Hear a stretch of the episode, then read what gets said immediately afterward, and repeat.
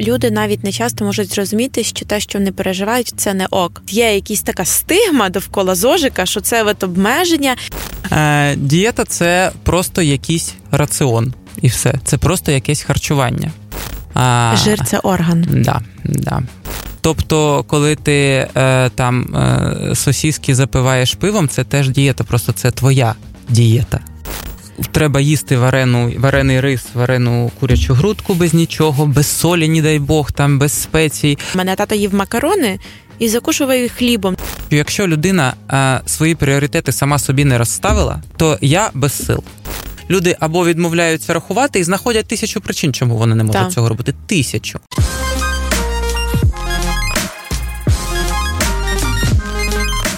Всім привіт! Мене звати пані Шергорівна, і ви слухаєте подкаст Актуалки від Меленіалки. В цьому подкасті ми говоримо про різні людські досвіди та виклики в таких сферах життя, як дейтінг, е, стосунки з батьками, дружба, кар'єра. І про ці всі теми ми говоримо через оптику фемінізму та ментального здоров'я. Цей випуск я би хотіла почати з веселої історії. Насправді вона не весела.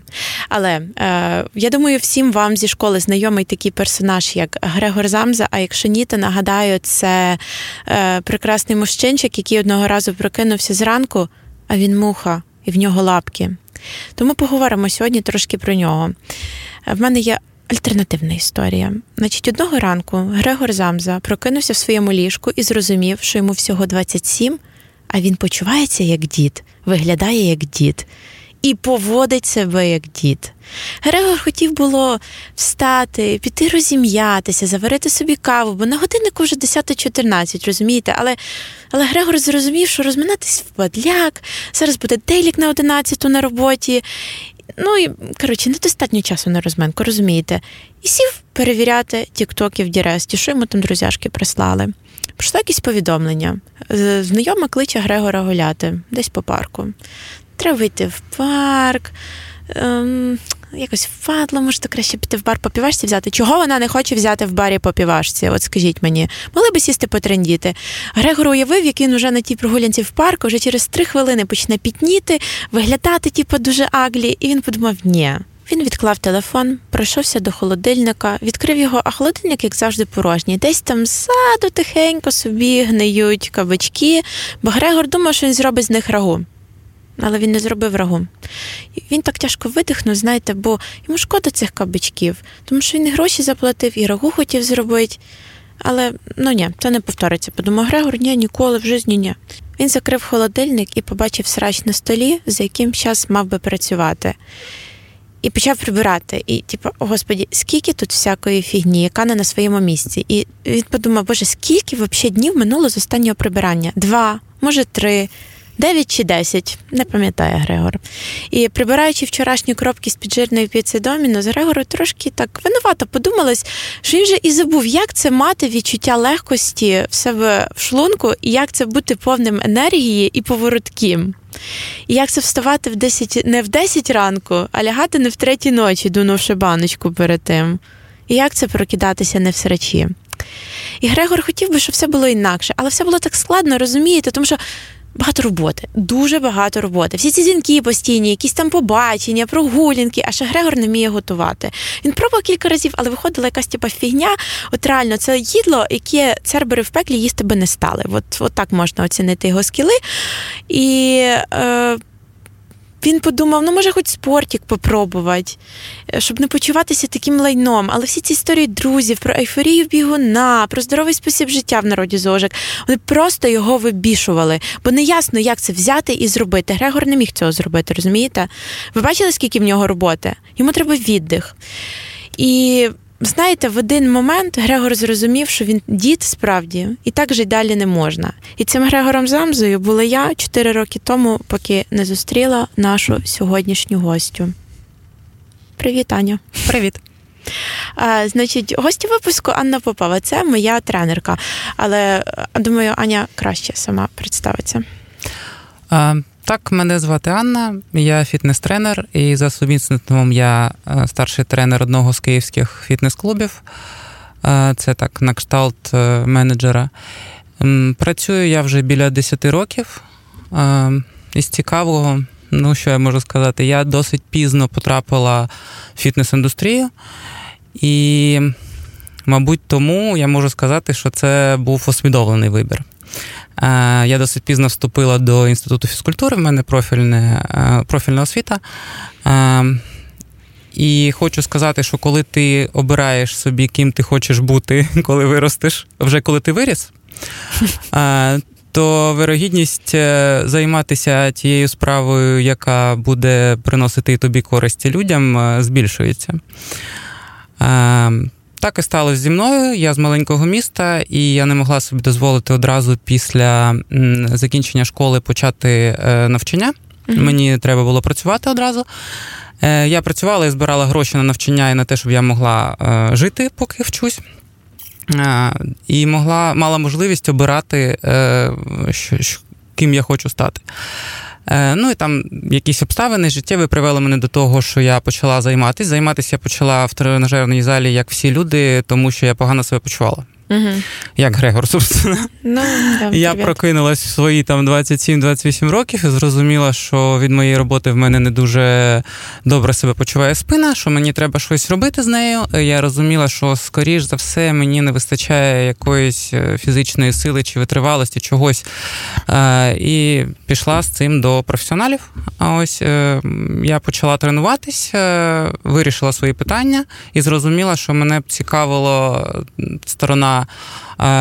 навчання, бо в мене є такий невеличкий педагогічний хист, я так вважаю, мені так кажуть. І я вирішила поєднати і педагогічний хист, і якісь фізичні вправи, і виходить, що ти просто фізрук. Добрий день, з нами фізрук да, на на То я і є. Е, взагалі, е, як казали мої е, однокурсники, ніхто не не хоче стати фізруком, всі хочуть бути юристами, коли тобі 16. І тільки доросла людина може обрати стати фізруком. No. Ну. О, Ось так. Ну, так я прийшла до того, до тієї точки, в якій я знаходжусь зараз і треную. Да, і так ти прийшла до тої точки, де люди, які приходять до тебе на тренування, кажуть тобі: Бля, ні, боже, яка вонюча вправа, тільки не це. Може, я до цього йшла спеціально. Та, Саме вона, це вона я хочу чути. Та, Вона mm хоче слухати, як люди страждають. В цьому випуску я хочу зосередитися на тому, як наше фізичне здоров'я впливає насправді на психічне і на те, як ми сприймаємо цей світ. І звісно, що ми поговоримо про те, як має дбати про себе пересічна 30-річна людина, від цього нікуди не втекти. Проте я не хочу перетворювати цей випуск, знаєте, на якесь інтерв'ю з тренеркою, нутриціологинею you name it. І бо я вважаю, що подібного контенту вже в принципі вистачає в інтернеті. А я би хотіла, е, ну, моя ціль це дорозповісти те, чого нам не розповіли наші батьки про харчування і про рух, дати якусь точку відправлення. Е, можливо, якусь точку для порівняння, щоб ви розуміли, де ви є зараз і куди ви хочете перейти. І також е, в цьому випуску я б хотіла, щоб е, нам Аня допомогла описати доступні інструменти для того, щоб зробити своє харчування здоровішим, спорт активності не такими страшними. Ну і щоб вам було не так лячно починати, якщо ви задумаєтесь про це. Значить, перше, про що сьогодні буде, це як зрозуміти, що мені взагалі окей. Далі ми поговоримо про харчування. Чому харчування це база ґрунт. Е, далі буде ще трохи про фізичну активність, чи обов'язково вона, і що робити для того, щоб бути здоровим. І також хотілося б трошечки розвінчати дуже різні міфи і стереотипи про е, спорт, про харчування і так далі. Тому, напевно, що почнемо спочатку. Е, Ань, як зрозуміти, чи мені окей, які є ознаки того, що я у фізично гіршій формі? А, то ти, мабуть, питаєш, як зрозуміти, що не окей. Ну так, да. чи мені окей, тобто так. Чи, чи я ок, чи я не ок. А, Ну, ось бачиш, ти сама все окреслила, коли ти розповідала вступ. І історію про Григора. Людина, яка прокидається і розуміє, що вона не може е, вдовільнити свої потреби самостійно і якісно, що в неї нема ресурсу на те, щоб просто базові якісь потреби закривати. Ну вона вже може в принципі розуміти, що щось не ок.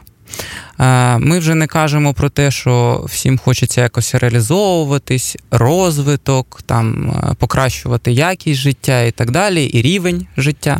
І на це теж потрібен певний ресурс, певний ресурс. А якщо ми кажемо просто про те, що людина не може підтримувати задачі е, ходити на роботу, е, там заробляти собі гроші просто на життя нормально, після роботи нормально почуватись, спілкуватись з кимось, з ким людина хоче спілкуватись, е, що людина не може прокидатись тоді, коли їй треба або вона хоче, що людина може лягти і спати тоді, коли треба або вона хоче. Ну тобто базові задачі не закриваються тебе нема сил, не вистачає ресурсу на це. Це не ок.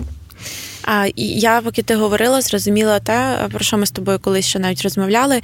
Що люди навіть не часто можуть зрозуміти, що те, що вони переживають, це не ок. Тобто вони uh-huh. навіть не відсікають, що в них немає сил встати зранку, або що лягати. Ну е, я зараз не хочу казати, тому що, е, що лягати в п'ятій ранку це прям погано, тому що є люди з різними циркадними ритмами, і комусь лягати в п'ятій ранку абсолютно окей, і вони почуваються функціонально. Але загалом хочеться сказати про те, що е, є люди, які не усвідомлюють, що добре, та година, коли вони лягають, це не та година, яку вони насправді вибрали для свого організму, що їхній організм з цим окей. І то, коли mm-hmm. вони встають. У мене були знайомі, які там лягали, не знаю, в четвертій ранку, вставали в вісім чи в сім.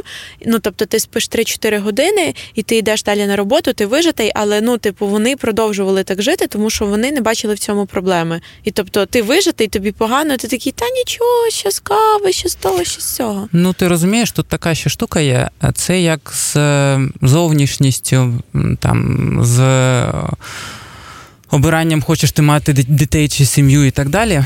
У всіх окей, це е, такий рівень, нема е, для всіх однакового окей. Комусь нормально почувати себе овочем. Запивати кавою безсоння і постійно жити в цьому колі. uh І я не засуджую, бо людина так обирає таке життя. Я взагалі не за те, що прям давайте всі будемо супер ЗОЖ, всі будемо суперактивні, позитивні, давайте там будувати краще майбутнє і так далі. Ці всі лозунги. Ну так, просто я раніше, знаєш, була доволі інвазивною людиною. і Така, а чому ти не хочеш от налагодити свої ага, рутини? Ага, все? Це нормально, да. Да, ну я не знаю, мені було некомфортно з, з їхнім вибором. Я думаю, це е, характеризує мене, напевно, як не, не дуже до кінця толерантну людину, але з іншого боку, я думаю, що це було просто споводоване тим, що така: ну чому так? Невже тобі три години нормально? Ну, типу, це це страшно.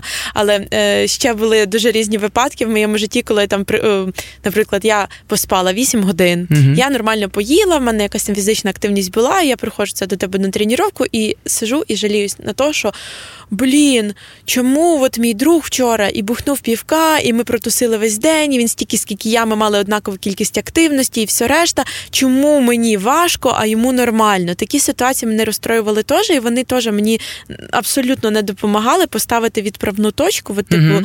де мій окей, а де їхній окей. Чи просто вони свій окей дуже сильно занижені стандарти в них до того, як їм окей. Або в мене, ну, типу, може, в мене щось не так з організмом, і ця от постійний цей уробороз думок, mm-hmm. типу порівнювання себе з іншими людьми, він мене іноді доводить до сказу просто. Добре, про про порівняння. Перше питання. Е, по-перше, порівнювати жінку і чоловіка це дуже. Безперспективна штука, тому що в нас е, від природи різні ресурси. Природа так створювала тіла, що в чоловіків одні задачі, в жінок інші задачі. Так, вони більш ресурсні, так, вони фізично сильніші по замовчуванню. А, Якщо казати в цифрах, то приблизно в базовій комплектації у чоловік десь відсотків на 20-30 сильніший. А, в чоловіка більше всього від рівня гемоглобіну, еритроцитів до кількості м'язів, е, маси м'язової і так далі. В жінки інші функції, інші задачі, і е, в нас теж багато ресурсів, але вони не так сильно корелюють е, з повсякденним життям, бо в нас вони заточені під народжування, під виношування дитини mm-hmm. і так далі. А ось це там жирова тканина. Ну і там я потім ще розповім про це більш докладно. Тому чоловіки так будуть себе почувати трохи краще. Друге, ми все дуже необ'єктивно сприймаємо. Це стосується ще є така дуже розповсюджена думка, коли я з тим стикаюсь по роботі дуже часто, коли ми кажуть, е, ми їмо з подругою однаково, я товста, а подруга худа. Угу. Вона відьма. Оце все про то. Ти не знаходишся з людиною 24 години на добу поруч. Ти не знаєш, як вона живе в цілому. Твій друг, можливо, поруч з тобою показує тобі одну поведінку, і це там дві години на добу. А в інший час він собі спокійно релаксує, він не за що не тривожиться. В нього немає якихось дедлайнів по роботі. Тупо в нього нема такого стресу, в нього нема кортизолу на такому рівні. Угу. Він, можливо, один раз на тиждень поспав три години, а в інші е, доби він спить нормально. І в нього кращий рівень відновлення. Ми не бачимо, що людина їсть. Ми побачили там вирвані якісь з контексту штуки угу. і зробили з цього висновок, що людина постійно так себе поводить і має от таке е, здоров'я класне. Угу. І це просто помилкова. Е, помилковий висновок виходить. Ми базуємось на даних, які неповноцінні. Ми базуємось на двох-трьох днях на тиждень, а треба проаналізувати тоді, ну, якщо ми вже хочемо порівнювати, ми про себе знаємо 24 години на добу. Mm-hmm. А про людину а про так. друга ми знаємо 2 години на добу, два рази на тиждень. Як ми можемо порівнювати аналіз 7 е, днів 24 години і аналіз 4 годин на тиждень? Висновки будуть плавати, mm-hmm. звісно. Це про порівняння. А про більш об'єктивні е, показники вони прям є е, понятні, об'єктивні показники. Це ти про показники здоров'я да, говориш? Да, да, Ми Які, можемо наприклад? просто е, зрозуміти, якщо ми хочемо вже про це поговорити. Ну, дивись. В англомовній літературі є така штука, це називається, є така шкала, прям, це не я вигадала, е, це прям шкала здоров'я, коли е, точка нуль там це е, болезненність, угу. хворобливість, угу. точка 5 це норма здоров'я, і точка 10 це фізична підготовленість. Угу. Якщо ми уявимо цю шкалу, ми можемо спробувати себе на ній знайти свої координати. І для цих координат є теж досить е, вже всесвітньо проаналізовані понятні показники. Угу. Це твій пульс у стані спокою, спокою це е, твій тиск. Тобто, все таке дуже прикладне, ми можемо це виміряти. Це Прям зрозуміло. Вдома. Да, да. Ви приходьте до мене вірити тиски. Недавно купила прикольний апарат. Скільки це коштує? Um, ну, як знаєш, ваги, коли да, на вулиці автом... йдеш, і 5 гривень ти зважився, Автом... до тебе а, прийшов. Я думала, скільки сам апарат, я купила цей Та автоматичний. Ну... А, коротше, 1200 гривень в аптеці і ви щаслива людина. А в мене вдома безплатно. Просто за кошкою, подивіться моїй. Так, значить, пульс, артеріальний тиск. Е, також за рахунок не дуже дорогих аналізів ти можеш проаналізувати свій ліпідний профіль. Це холестерин, ліпопротеїди високої низької щільності. Це прям приходиш в будь-яку лабораторію, кажеш, хочу ліпідний профіль свій побачити. Ліпідний і фас. профіль. Да, І вони тобі розказують, що це там все зрозуміло. Там рівень глюкози. Ну, коротше, цих показників досить багато, але навіть оці пульс і артеріальний тиск і орієнтовний відсоток жирової тканини. Це дуже важливо. Так як його знати? За я розповім. Ось це все можна прямо на місці, так сказати, легко. Я не буду про всі прям показники розповідати. Ще розповім про е, жирову тканину. Тільки, бо це цікаво. Люди mm-hmm. не зовсім розуміють, як е, впливає це, що це дуже важливий орган. А, Жир це орган. Да, да. Бо він е, гормонально активен і взагалі це активна тканина досить. Кожного дня нові відкриття. Якщо у вас є жир на пузі, знайте, це додатковий орган. Да. Е, так ось, хворобливість це відсотки жиру. Е, в чоловіків це більше, ніж 25%, в жінок більше, ніж 30%. Це вже ну, це не перша стадія ожиріння, але вже. Перед. Так, вже перед і вже привід е, сумувати і щось робити. Йти до ендокринолога, наприклад. Да. Е, далі, хороше самопочуття і близько норми. Це чоловіки близько 18%, жінки близько 20%. 19, 21, от десь в цьому діапазоні. І фізична підготовленість це чоловіки близько 6%. Відсотків жирової тканини. Да. І жінки десь біля 12-16. Там дуже великий диапазон, там вже як ти собі подобаєшся, і яка в тебе генетика, і який стиль і спосіб життя. Ви знаєте, в мене просто кость велика. Угу. Да, це окремо. Ми потім поговоримо про великі кістки. Це про, прям... про ектоморфію. А, Як поміряти, теж існує е, ну, досить багато способів, е, але теж можна загуглити. Є такий прилад каліпер, наприклад, це пластикова така недорога штучка, яка вимірює товщину жирової складки. Mm. Там прям з нею продається продається таблиця, де ти можеш співставити защіпи свої по товщині, і в тебе буде відсоток твоєї жирової тканини. Беремо приблизно. пузо.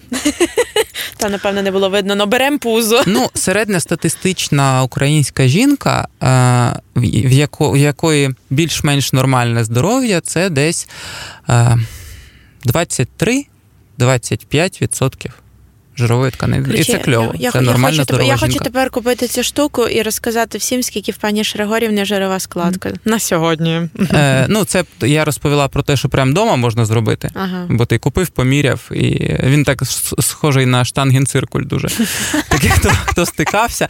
Взагалі, я думаю, що якщо ви загулите, ви е, зрозумієте, як там все просто, що там можна, в принципі, в принципі, можна і пальцями це зробити, якщо ти дуже економний і не хочеш витрачатись на каліпер. Тепер е, пальчики набувають іншого значення, фіноворамін. Да. Угу. Окей, з цими показниками ми, в принципі, більш-менш розібралися.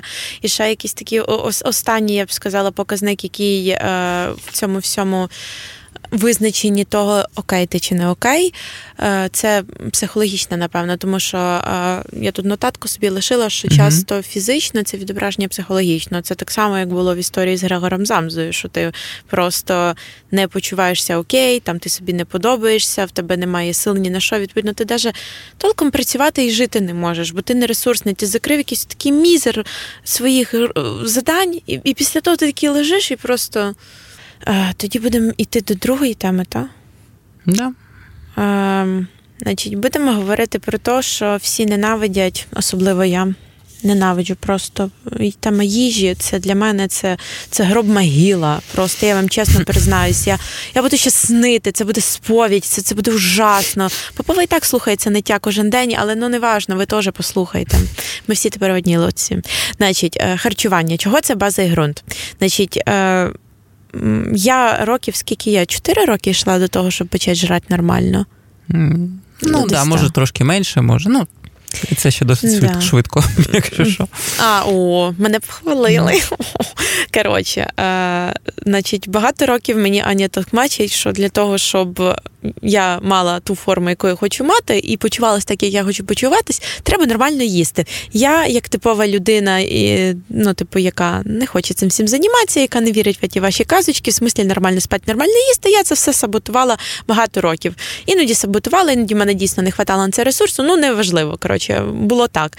І тепер, дійшовши вже нарешті, організувавши нормально е, свою їжу, я просто хожу всім в коментарі, тупо нагло. Знаєте, в мене синдром тої, що змогла. Вибачте всі за все, але да, я хожу і всіх зайобую, що почни жрати і спать, це база. Тільки ти починаєш нормально їсти, в тебе просто з ніхіра нарисовується 30% додаткові. Просто отак. Out of the blue. Ти 2-3 тижні їсиш нормально, додаєш нормальну клітковини, їсиш три рази в день, а не кожен раз, п'ять разів в день піднімаєш собі інсулін, і в тебе внезапно якесь натхнення, хороший настрій це і є те окей, про яке ми говорили. І тільки коли ти поекспериментуєш з цим, ти вже починаєш от викупати, типу, де твої межі і де насправді ок, а де не ок. Ем, Гаразд, після того цього прекрасного е, монологу, монологу, да, після цього захоплення їжею, я е, хочу задати нашій гості запитання. Значить, е, що таке здорове харчування, і чого всі думають, що це обмеження? От є якась така стигма довкола зожика, що це от обмеження, і люди часто плутають здорове харчування з дієтами. От. Угу. А, Так, ну давай спочатку розберемось, що таке дієта. Тоді вже раз плутають, то з чим ну, плутають. Давайте. А, ніхто не заморочується, навіть просто почитати в Вікіпедії, що означає слово дієта. Треба починати прямо з бази такої простої. А може просто ніхто не заморочується, взагалі просто почитати. По почитати. Почнемо з цього. А, дієта це просто якийсь раціон. І все. Це просто якесь харчування якщо ми дослівно переводимо це слово. Тобто, коли ти е, там е, сосіски запиваєш пивом, це теж дієта, просто це твоя дієта. І все. Знайте, якщо ви жрете пиво і сосісони, ви просто на дієті дозволяємо. Да. А це ваша індивідуальна крафтова дієта, яку ви вигадали, і все. Розумієш? Сосісочно пивна. Сосісочно Є там кето-дієта, там білкова дієта, якась там дієта, а це ваша і все. Ось здорове харчування, е, ну, це збалансована дієта. Знову Здорове це слово харчування це дієта це просто раціон. Просто постав равно між дієта і раціон, і все. Здорове харчування це здоровий раціон. І. Що таке здоровий? Здоровий це те харчування, що дає тобі можливість закривати всі свої задачі і бути в ресурсі. як Моя то кажуть. задача це лежати. Ну, Сосіски з пивом. сосиски Геніально, ідеально. просто Ідеально. Чудово. Бачиш, для тебе це здорове харчування. я ненавиджу пиво. Знову ж таки, я, до речі, не ненавиджу, ну я не зовсім розумію, чому люди так прям до нього прагнуть. Е, Здорове харчування. Ще раз повертаємось до цього. В тебе є якісь задачі по життю, ти хочеш якось виглядати, ти хочеш щось робити, ти хочеш в чомусь реалізуватись, ну така ти амбітна, чи такий ти амбітний. І ти не мо- не можеш це, твій організм не може це вивести, якщо ти не будеш давати йому якісне паливо. А, чому люди думають, що здорове харчування, здорова дієта, здоровий раціон це обмеження? Я не знаю. Знаю, знаю. Це називається інформативний мусор. Отак от. А, люди не хочуть і не розуміють, що треба, щоб щось міняти, або щось аналізувати, або щось стигматизувати. Треба для початку якось в цьому розібратися елементарно. Так стигми і виникають, в принципі, тому що хтось в чомусь не розібрався. Якщо ти вже хочеш заклейміть, так сказати, то давай хоча б розберись е, в базових не читав, поняттях. но осуждаю. Да, Да. да. Ось. І е, так само зі здоровим харчуванням. Е, це просто купа таких склеєних якихось міфів і ну, помилок, можливо, просто інформаційної ерунди всякої, е, що. Е, Треба їсти варену, варений рис, варену курячу грудку без нічого, без солі, ні дай Бог, там без спецій. Це все повинно бути несмачне, такий аскетизм максимальний, ти повинен щось терпіти постійно. Це, ну, по-перше, це нелогічно, я потім розповім чому. Ні, це не так. Просто це не так. Здорове збалансоване харчування, там є слово збалансоване. Який баланс, коли в тебе постійно е, одна крупа якась і один шматок несмачного м'яса, про який баланс ми може можемо казати Мгм. взагалі? Мені просто здається, що там з, з моєї колокольні, що е, чому люди думають, що здорове харчування це обмеження, тому що нас ніхто ніколи не вчив е, ну, нормально їсти. Може, е, вибачте, якщо ви походите з якоїсь е, інтелігентної родини і вам це якось передалося. В моїй родині, на жаль, цього не було. В мене тато їв макарони. І закушував їх хлібом, тому що тату треба було на завод піздячить іти сміну. Тому тато їв, що було. М'яса сильно не було.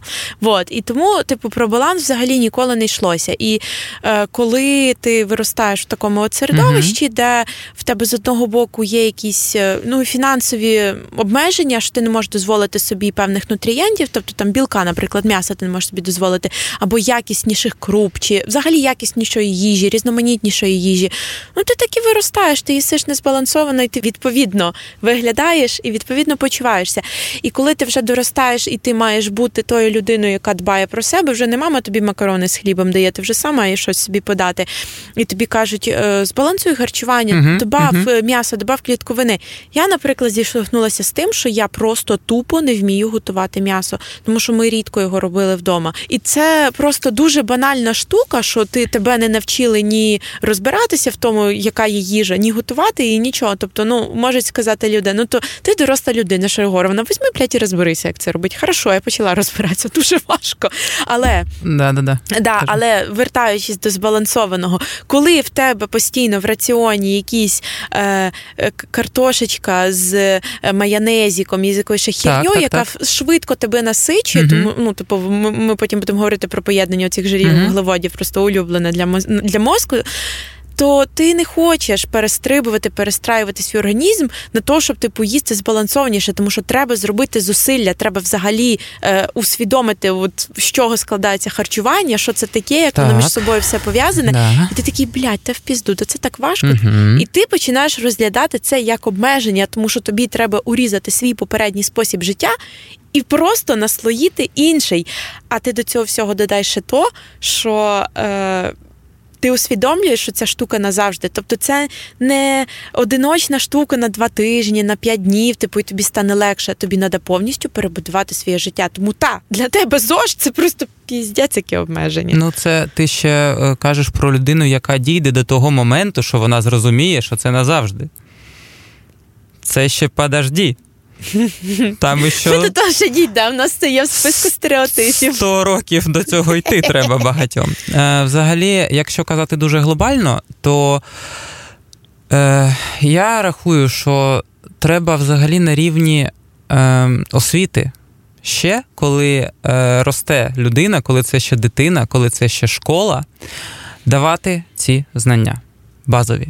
В освітньому е, якомусь процесі? Процесі да, повинен бути предмет, і він був в нас у всіх. І в нас була біологія, в нас навіть була якась гігієна харчування, щось таке, але це все дуже, ну. Ну так змито прийшло. Да, Воно так дуже якось показательно і про це нам швидко розповіли, а ще підлітки там не хочуть занурюватись. Діти вважають, і під... ну, дітям це взагалі не не цікаво. Підлітки вважають, що це не про них все, і вони будуть Чіпсончики. іншими. Да, да, Це все класно. Ось, Але все одно закладати цю базу треба в дитинстві. Це по-перше. По-друге, ваша сім'я це е, ваше, так сказати. Е, те, що створює вас, те, що створює ваші звички, е, а харчування це набір ваших харчових звичок. І все. І якщо ти ростеш в сім'ї, де хліб заїдають макаронами, або кажуть тобі, тобі доїдай в тебе в тарільці лежить, да, треба да. доїсти обов'язково. Треба доїсти, це от класика. От цих нюансів є дуже багато, і вони всі от такими маленькими кроками тебе штовхають до е, провала е, по здоров'ю. І все. Ось тому.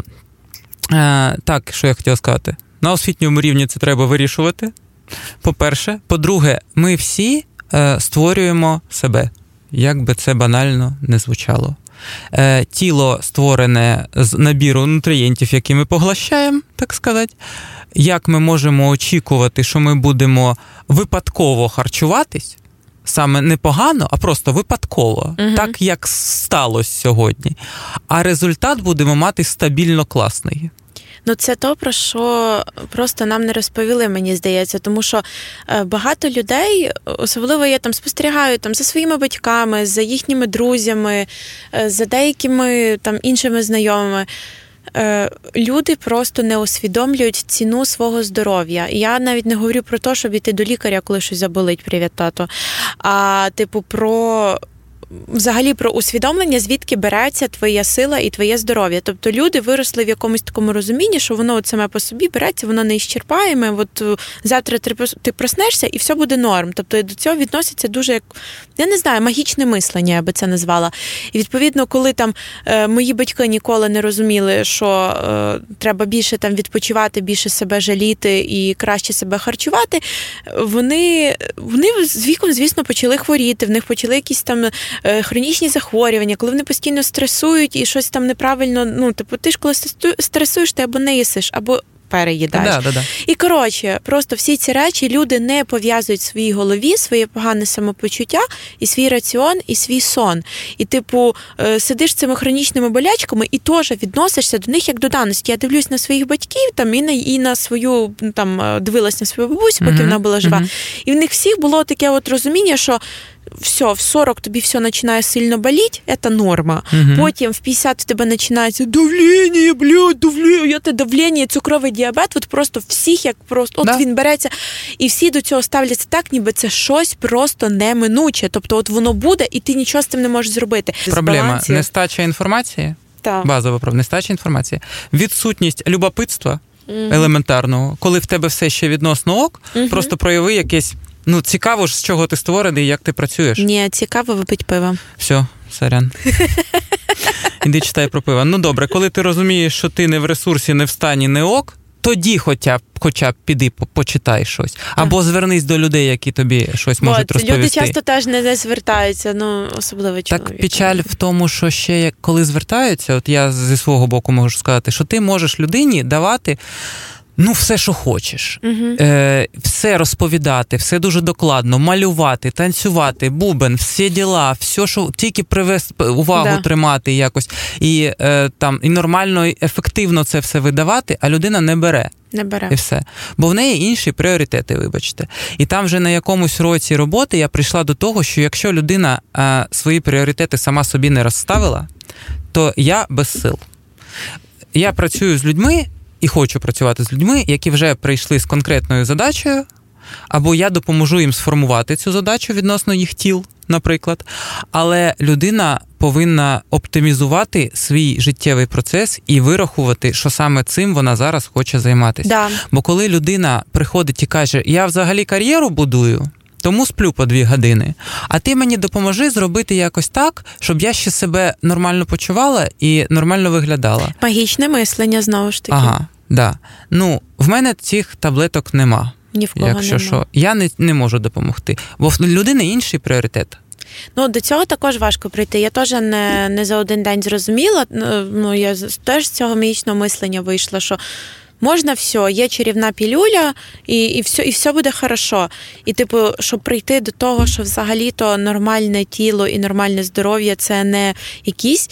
Як ти кажеш, випадкові е, випадкові події в твоєму житті, ти сьогодні позаймався, а завтра ти два рази нормально поїв, а післязавтра ти е, пішов перед сном пройтися. А після післязавтра ти поспав 9 годин. Так не буває. Це все система регулярна. І коли я зрозуміла, що це lifestyle. Тобто, що ти маєш поставити це в пріоритет, а поставити це в пріоритет, це означає, що типу інші речі стають для тебе менш важливими. Що це означає? Що ти береш час, багато часу, е, ти е, інші речі депріоритизуєш порівняно з цим. Наприклад, я тепер не іду на побачення, яке може тривати до третьої ночі. Uh-huh. Можуть світити просто прекрасні секси. Ми всі розуміємо в 30 років, що о Боже, вам перепав секс. Клас. Але, типа. Навіть сраний секс. прекрасний секс. Да. Навіть сраний прекрасний секс в 30 років, який мені перепав once in a while, я ніколи його не пріоритизую ну, під ну, над тим, щоб нормально поспати і нормально прокинутися, ну і піти займатися своїми справами. Тому що я розумію, що якщо я постійно буду пріоритизувати класну попойку з класними чуваками і чувакесами. Е, якісь неймовірно дофамінові заняття там mm-hmm. в кожного вони свої. Ну, типу, в мене постійно, постійно буду Грегором Замзою, постійно буду прокидатися в квартирі, де в мене лежать коробки з-під домінусу. Зараз в мене дейлік, я нічого не встигаю, в мене болить спина, в мене срачка, в мене пердячка, я лягаю спати і я гноблю себе. Найголовніше, що в мене погана самооцінка.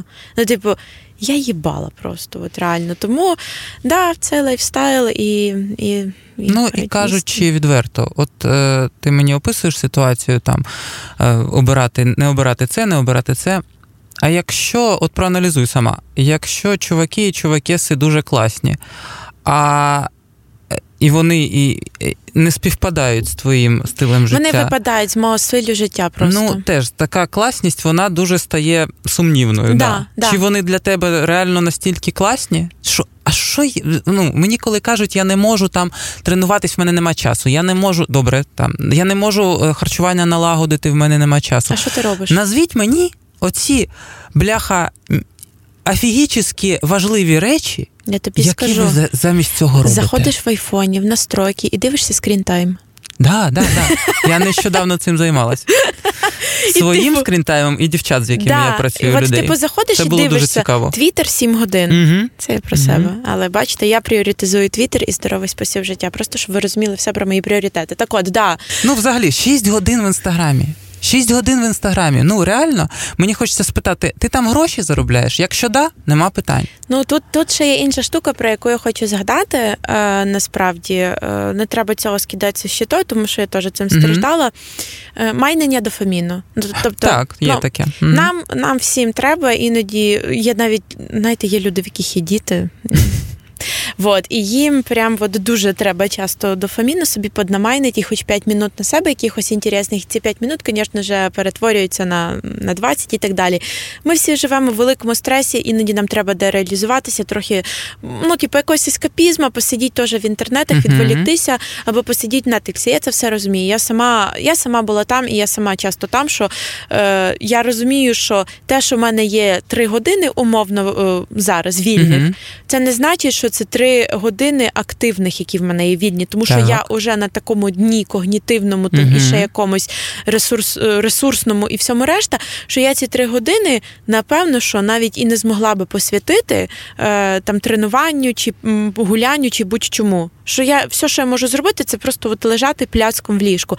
Ну і це знову ж таки треба подивитися на це, напевно, в якому там ширшому контексті, і подивитися, наскільки часто ти лежиш пляцком в ліжку, і наскільки ти можеш інші речі перегрупувати в своєму житті. Знову ми говоримо про пріоритизацію, щоб типу цього пляцкування стало менше. Да. Тому що ну це теж не не та якість життя, напевно, яку би ви хотіли мати. Але якщо ви доходите висновків про те, що е, у вас в принципі ще є ресурс, і ви би могли піти на прогулянку, а ви сидите в інтернетах, у нього страдаєте, ну то. Ну і це норм пляцкання. Це нормально. Це нормально. Я дуже часто пляцок і лежу після роботи, так. наприклад, і це. Окей, і нам треба так теж відновлюватись. Та, це варіація. Не, не, не ну, наприклад, якщо ти кажеш про про три години, ну домовся з собою, що це буде дві з половиною пляцкування, угу. а півгодини пороби щось корисне задля свого майбутнього світлого. Да? Да, да, так звана Хоча любов до себе. Сходи в магазин пішки, да, хоч не за не замов доставку, наприклад, сходи в магазин пішки. Або там почитай щось корисне про своє здоров'я 20 хвилин, 20 хвилин. Стока. А дві з половиною години дивись сирік, скроль так далі. І оці всі маленькі кроки кожного дня вони створять отой пазл твого нормального самопочуття. Це перше. А по-друге, якщо ти сьогодні 5% присвятила на саморозвиток і заботу о собі. Угу. Завтра це буде 6%, післязавтра 8%. Потім воно в геометричній прогресії буде зростати, тому що ти почнеш отримувати від цього задоволення, задоволення і це задоволення буде перекривати твоє бажання отримувати задоволення з того ж інстаграму. наприклад. Ну, так званий довгий короткий дофамін. Е, Тобі треба створити не мотивацію, тобі треба створити звичку. Так. Тобі треба створити рутину будь-яка звичка, ми навіть якщо не будемо говорити про фізичне навантаження, а просто тобі треба створити якусь звичку. Не знаю, вчити мову якусь тобі треба, наприклад. В тебе нема такого, що ти е, там добре на мотивації ти проїхався перші декілька тижнів, а потім тобі вже лінь да. щось робити. Там в, усьому наступає момент, коли тобі треба трохи поборотись з собою. А потім наступає момент, коли ти вибудовуєш оцю цепочку, яка стає, стає твоєю рутиною, потім звичкою, і в тебе. Прям є такий момент, коли твій мозок скидає з себе обов'язок обирати, робити мені це це чи Він не робити. Це, Він просто це робить. Да, да. Да. Ти, коли прокидаєшся вранці, ти не думаєш, чи чистити мені зуби, чи ні. Ти, ти ж не приймаєш це рішення, ти просто йдеш і чистиш. Потім настає момент, коли ти прокидаєшся і просто знаєш, що ти сьогодні тренуєшся. Ну, ти сьогодні це, робиш зарядку. Це як Все. я сьогодні встала, така пішла собі на тренування. І я ще помітила одну таку штуку цікаву, бо я е, ну, цього літа, коли була на сабатікалі, в мене було дуже uh багато вільного часу, щоб займатися власне створенням корисних звичок. Це була основна ціль мого сабатікалу. І я паралельно. Створювала кілька корисних звичок mm-hmm. для себе. Одна це було готування, друга це було е, гуляння пішки. Ну і типу, mm-hmm. ще я мову вчила. Я зрозуміла паттерн. Е, Створення звички, тобто uh-huh. цю криву навчання і всього решта. І е, я просто могла переносити е, досвід, типу, от досвід утворення нейронних зв'язків в голові. Тобто ти вже знаєш оцей customer journey, типу, да. як ти по цьому да. йдеш, як це працює? як це на початку, коли ти приблизно обірвешся, що ти будеш в цьому відчувати. Е, розуміти, що ці всі відчуття, що ну я не скажу, що вони фейкові, але вони проходящі, і всю цю штуку. І коли в тебе вже є досвід утворення цих нових звичок нейронних зв'язків в голові, наступні звички тобі буде робити набагато легше. Да. Відповідно коли я вже е, виробила звичку постійно ходити на тренування або там постійно готувати собі їсти, і я, наприклад, з цим от гулянням, що треба себе заставляти, я кожного разу думала, ну. Ти от зараз uh-huh. ці перші три тижні, звісно, да, або той, той момент, коли мені от три тижні прийшло, і мені стало ліньки, і я от просто згадую це, думаю, та в тебе з харчуванням так було, в тебе з тренуваннями так було. Типу, це все типу, херня, ці мислі. Тобто ти вже не так сильно ведешся на них, ти не надаєш да. їм такого значення, ти такий, да, вони є, вони ранні, але прийшло воно все в жопу, типу, от я йду і гуляю. І ну блін, це офігенний досвід. Тому, ребята, якщо ви успішні в чомусь одному, ви будете успішні в чомусь іншому. Ну це типу. І просто дайте собі час в чомусь побути. Не кидайте, тому що е, сьогодні прокинулись, ой, не важко. Е, важко не буду робити. Ви так не добудуєте просто і все. Це як почати будинок будувати і постійно там кожні три дні все кидати. Ну він розвалиться просто ще на стадії фундаменту. Так і звички. Вони будуються, і на це потрібен час, і з цим треба зміритись, це треба усвідомити і просто прийняти. Що да, це зусилля, да, це час, да, це ініціатива, да. і да, від тебе це створення звички е, потребує ресурсу, і в тебе да. він повинен повинен бути. Ну я завжди та я завжди собі думала, що я ж хочу бути людиною, яку інші поважають, і я хочу себе поважати. Ну, тобто е, я пам'ятаю, що писала дуже здоров'янну нотатку про те собі в щоденнику, що таке любов до себе. uh І спочатку ти думаєш, що любов до себе це е, дозволяти собі жрати мак, дозволяти собі валятись, ага. коли ти хочеш завісати в дофамінових е, всіх uh цих пастках і все решта. Ну бо ти ж не гвалтуєш себе, ти ж не робиш того, що ти не хочеш. Але ну типу, зрештою, в кінці цієї нотатки дійшла висновку, що любов до себе це зробити щось сьогодні, що допоможе тобі не здохнути завтра, умовно кажучи. Да. І любов до себе це складно. Да? Е, себе вибирати це, це це, робота. І та на це треба кожен день виділяти якийсь е, якийсь час. Воно не буде так, що от по наїтію сильно буде йти. Да, За якийсь час воно стає легше, і калорії записувати зараз для мене це абсолютно автоматична, не важка штука. Але коли я починала записувати калорії, ну це була ціла драма. Ну але Добре, трошки підсумуємо. Значить, ми вже трохи поговорили про те, чому рухатись важливо, і що насправді е, може існувати будь-який е, будь-яка фізична активність в вашому, скажімо так, раціоні. Е, тобто ви можете і просто прогулюватись, і бігати, якщо у вас здорові коліна, і займатися спортом. Неважливо, головне, щоб був якийсь рух. Ви можете збалансовано харчуватися і добре спати, і це вже набагато сильніше покращить, набагато більше, точніше, покращить ваш стан. А тепер хочеться. Е, підсумувати уже трошки цей випуск і закінчити його, напевно, е, розвінчуванням кількох стереотипів. Е, зробимо такий бліцний бліц. Типу так, стереотип і два слова про те, чому це херня. Ну, може, три слова. От перший, значить, я посижу на дієті два тижні і все виправиться. Чому великі дефіцити калорій не працюють? Тому що твій організм здатен щось віддавати жирову тканину тільки коли він не знаходиться в стані стресу.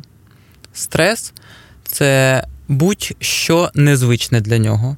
І великий дефіцит, ти сама розумієш, що це капець як незвично. Було 3 тисячі калорій, стало тисяча. Різко. Він стресанув, він блокує все віддавання. Так працює цю цю аксіому, це правило треба один раз і назавжди зрозуміти. Тобі, якщо дуже незвичайно і некомфортно, він ніколи нічого не віддасть. То, що ти хочеш, щоб віддавалося, жир.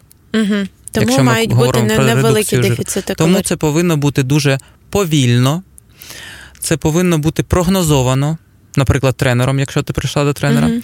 розраховано по часу, приблизно скільки ти повинна втрачати за такий-то проміжок часу. При такому-то дефіциті калорій. Дефіцит не може бути постійним. Це волнообразна штука. Ти трошки дефіцитиш, трошки втрачаєш, потім трошки живеш спокійно, потім угу. знов трошки дефіциту. І так, поки ти отакими кроками і хвилями не прийдеш до потрібного тобі відсотку жиру. Ми ж говоримо про редукцію жиру. Угу.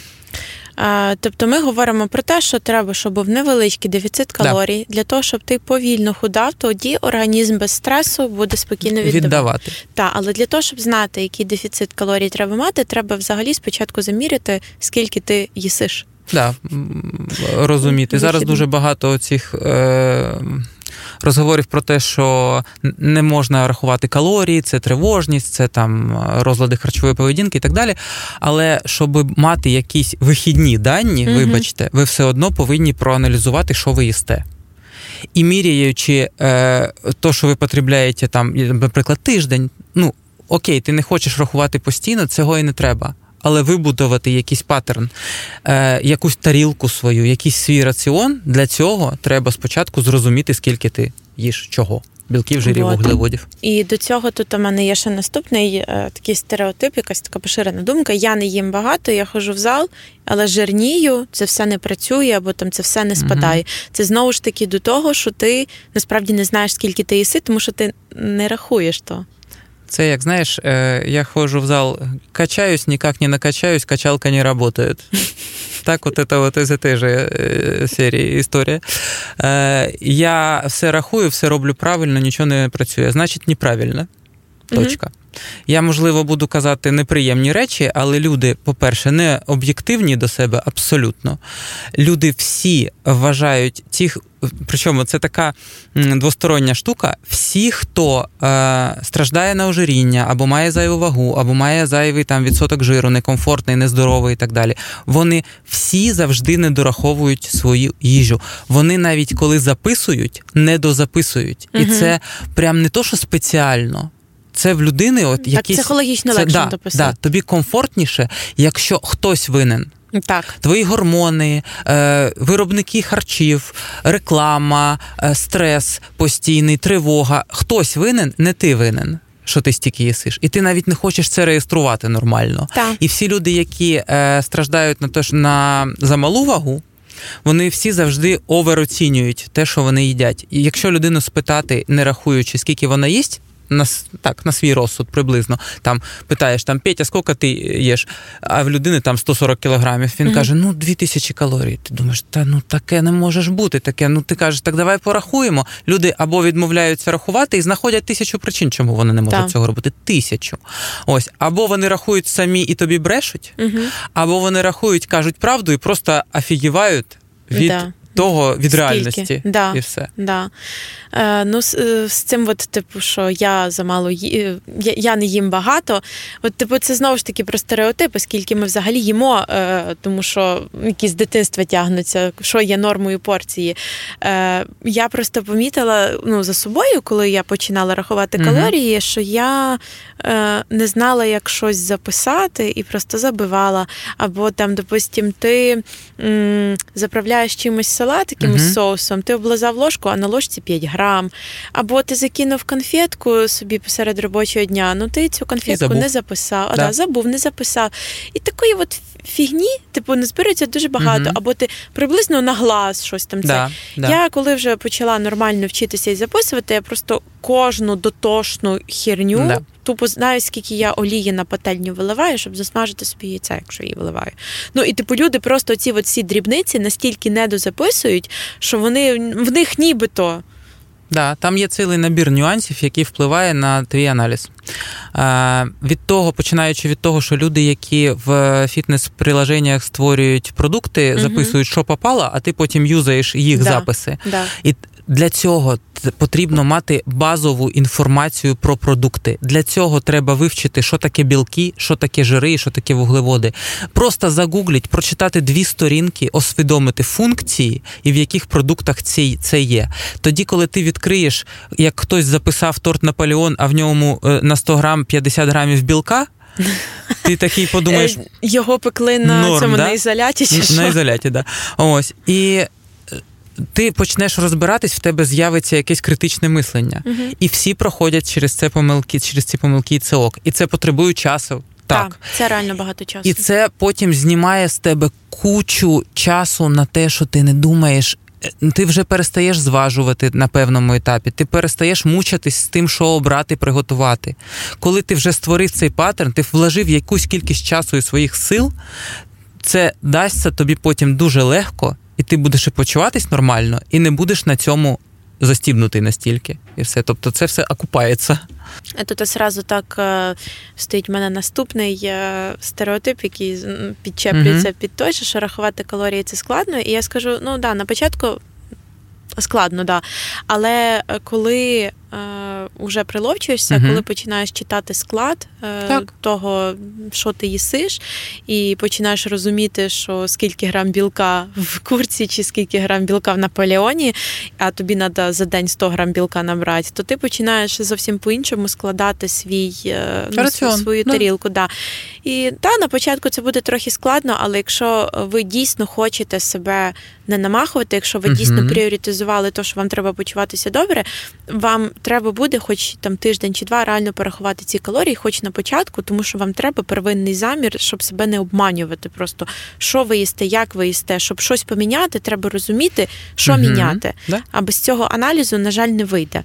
Е, дехто робить простіше, дехто просто фоткає е, їжу і скидає, наприклад, тренеру чи нутриціологу, і там по тому можна приблизно в принципі зрозуміти, що ти їсиш, чи так. достатньо в тебе білка, чи достатньо в тебе клітковини, угу. типу скільки в тебе. Кількість разів на день ти їсиш, uh-huh. чи з, з інсуліном не заігруєш. Ну, коротше, якісь дуже базові речі. Ми вже не будемо на них зупинятися, тому що це насправді тема нутриціології. Можливо, колись ми запросимо нутриціолога, не знаю. Так, ще один стереотип е, мені от просто подобається, тому що це з царини розладу харчової поведінки, mm-hmm. які в мене теж є, але в ремісії. Значить, е, є один такий стереотип, що я буду просто мало їсти. Але я буду худа, от так звані skinny fat, яка uh-huh. вроді би силует худий, а вона така вся дрябла, і насправді м'язів ну, типу, немає. Uh-huh. Чому просто мало їсти і просто бути худою не працює? Ну, для когось працює. Давай відокремимо, є частина людей, для когось ок, дуже мало їсти, мати мало ресурсу, бути такою трошки амьобною, uh-huh. летіти за вітром. Ну, коротше, це вибір кожного.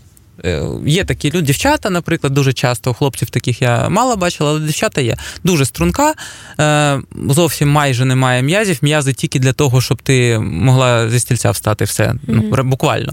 Ось. Е, але тут печаль в чому? Ми всі дегенеруємо, на жаль. Десь починаючи з 22-25 років.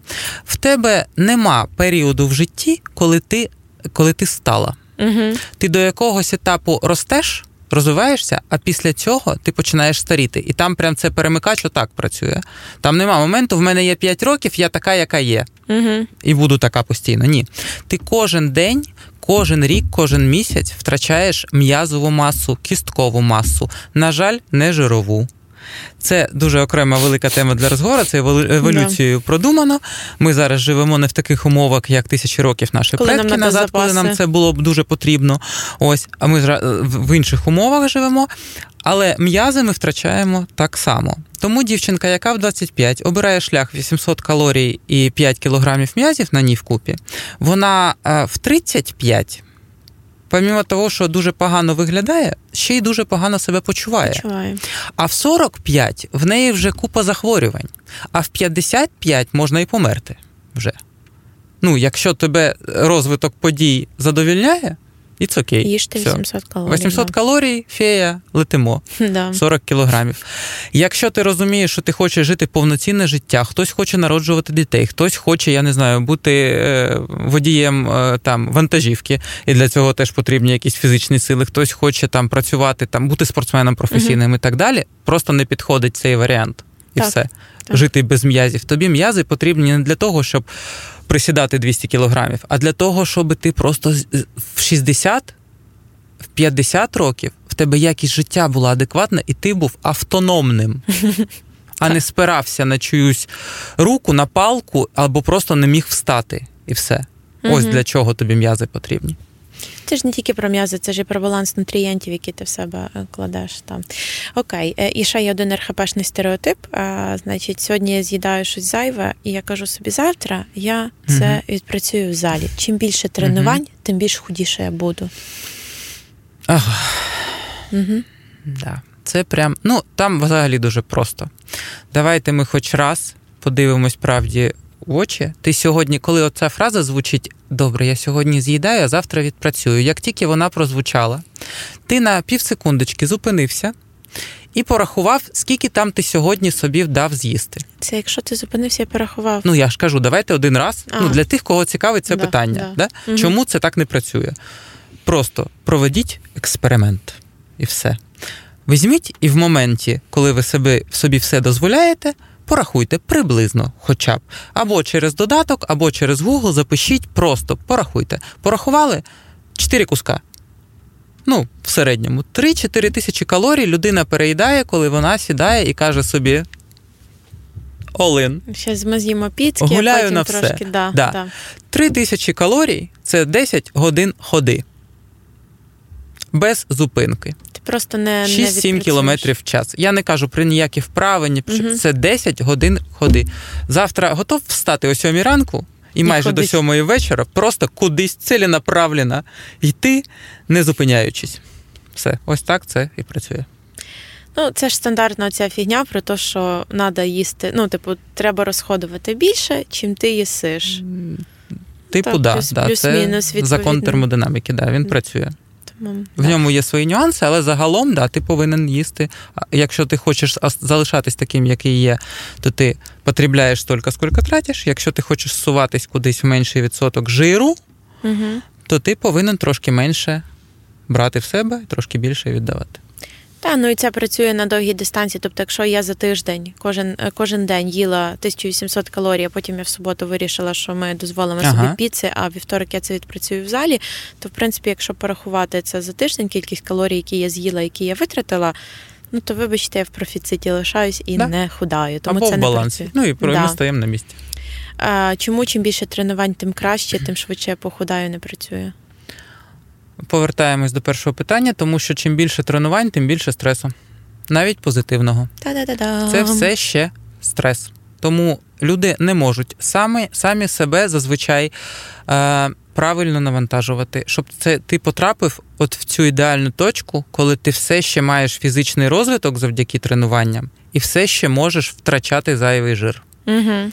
Бо якщо ти почнеш дуже стрімко прогресувати е, в сторону фізичного розвитку, в тебе організм потребує більше ресурсу. І є такий закон, що він потребує на 500 калорій більше, а заставить тебе з'їсти на 1000, Угу. щоб перебдіть, Да. так сказати. Тому що в нього стрес, і він хоче Да. запастись. Мгм. І чим більше стресу, навіть позитивного, тим більше варіантів, що зупиниться редукція жирових відкладень. Все. Так, от ваші, ваші 200 тренувань на, ти- на, на рік, вибачте, не, Не тренуватись не працює, і перетренованість не працює. не працює. Окей, і останній стереотип: якщо я почну займатися в залі, я накачаю банки як мужика. Я вже качаюсь 4 роки, в мене нема банок як мужика, Да, да, да. я хочу. Е, як в мужика. Ну, дивіться, ми відкидаємо одразу всіх професійних спортсменок е, і спортсменів, і взагалі професійний спорт. І бодібілдинг також все відкидаємо. Ми Мгм. залишаємо звичайних людей без якихось ре- речовин, які ми можемо додати собі хімічних, які, ну, гормонів, які Да. додадуть нам е, м'язів, скажімо так. Е, ми залишаємо просто звичайну дівчинку. Бо хлопців зазвичай рідко тривожить, що вони перекачаються. Да? Ми залишаємо звичайну дівчинку, яка ходить до тренажерної зали. В неї є певний рівень гормонів, е, які дають тобі генетично обумовлений і е, статево обумовлену кількість м'язів. І вона кінечна, ця кількість. Над нею заскочити можливо, але це професійний спорт, ми про нього не кажемо. До неї дійти. Середньостатистичної жінки генетично і статево обумовлена кількість м'язів така, що там нема банок, як в мужика. Там ще- просто та, маленька але м'язова маса. Але ще скільки треба білків жрати, щоб туди дійти. Ну тобто, Ми це, да- навіть це ми робота. будемо казати про дуже упорату жінку, яка і все рахує, і тренується 5 разів на тиждень, силові вправи, все прораховано. Якщо ти не додаєш ніякого гормональної е, штук якихось, ти не можеш перескочити рівень просто трошки атлетичної жінки. Угу. І все. Ти на ньому зупинишся. Там ціла купа хімічних, біохімічних реакцій, які не дають тобі зробити м'язів більше, ніж генетика і природа продумала. Я б хотіла. Ну ладно, добре. Е, З стереотипами ми розібралися і е, будемо підсумовувати випуски. Я просто задам одне найважливіше запитання: як обрати тренера? Тому що дуже багато людей з цим зіштовхуються. Окей, я готова займатися. Де мені, як мені обрати тренера? Я приходжу в качалку, там uh якісь мужички, або там я заходжу на сайт, там якісь мужички, опять же. Як мені вибрати uh тренера? На що дивитися, що їх питати? Е, Ну, це буде виключно моя думка, знову uh ж таки. Не претендую на звання експерта в цьому. Просто як тренер можу сказати, що якби я собі обирала тренера, як я собі і обирала тренера, в принципі, е, то я б робила так: Е, тренер повинен мати освіту. Бажано профільну.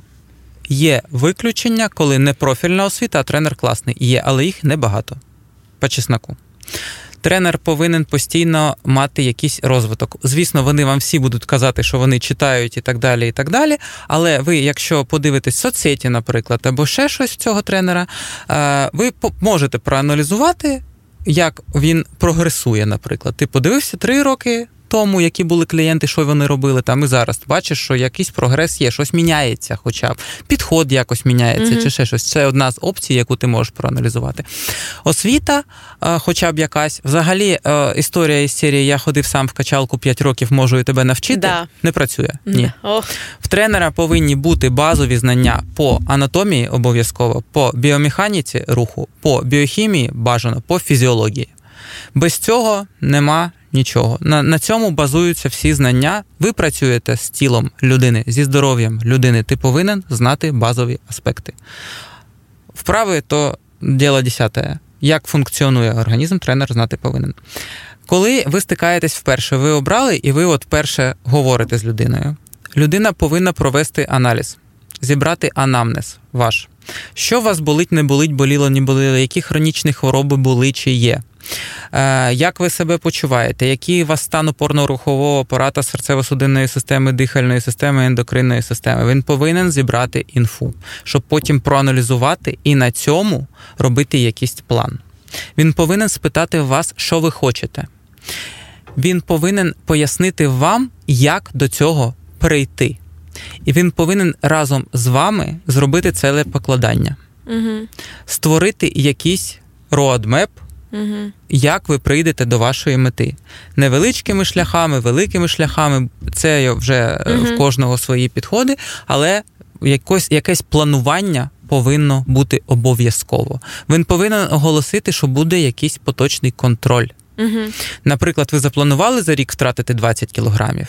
Він буде казати: ми кожен місяць реєструємо ось такі дані. Наприклад, міряємо, фоткаємо, траляля, записуємо угу. десь ці угу. дані. Можливо, ви ви будете вести дневник тренувальний ну, свій щоденник, можливо, тренер. Це вже е, в кожного своє. Але які якось е, поточні аналізи теж повинні бути.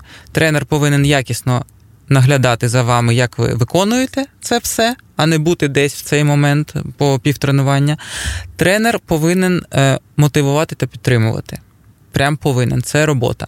Да, у вас повинно бути це, як ми казали про мотивацію, що це тимчасове, але бувають моменти, коли ти втомлюєшся, коли тобі важко, коли ти не бачиш прогресу.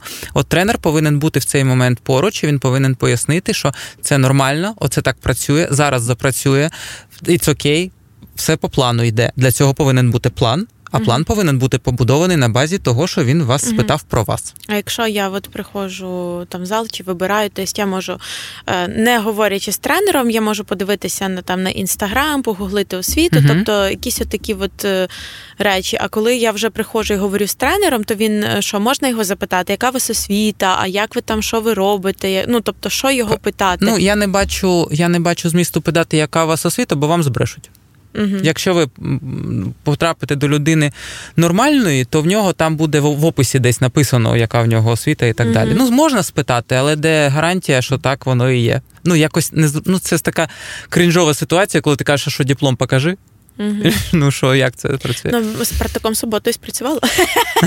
О, да, Цікавий момент.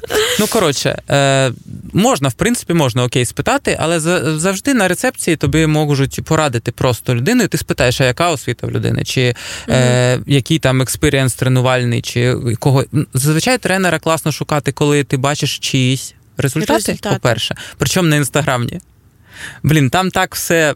Там треба розумітись на цьому, щоб розуміти, де реальність. Бо там реально можна так сфоткати, живіт втягнути одну і ту саму людину в один той самий день буде до після все класно. Класно, коли в тебе є там знайомі, наприклад, які вже з кимось працюють і задоволені результатом, і ти можеш піти до цієї. Ну, бачиш, з залом просто така історія, що зал має бути біля дому, щоб в нього Да. ходити. Тому, Да. типу, те, що е, я хожу до тебе, я тебе не можу порадити всім, тому що хтось живе. Так, так, ну, так, та, так. Ну, але відштовхуючись від зовнішнього вигляду тренера, бо тренер повинен все одно виглядати більш-менш нормально. Ну, це странно, якщо людина працює з тобою, щоб досягти якоїсь суперформи, а саме гарбате і там шкутильгає і 140 кілограмів. Ну, це таке.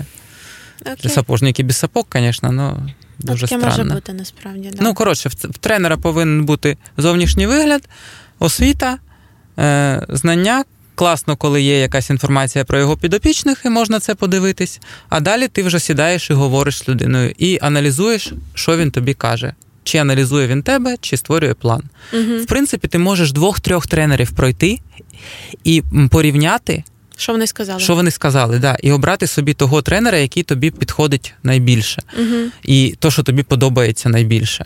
І все. І в цьому нема нічого зазорного. Якщо ти навіть в той самий зал прийдеш, поговориш з одним тренером, потім поговориш наступного дня там з іншим тренером і з третім, і е, зробиш собі якісь ну, висновки. людям часто крінжово і неловко, але ну, знову ти ж для себе пріоритети. це робиш. Да.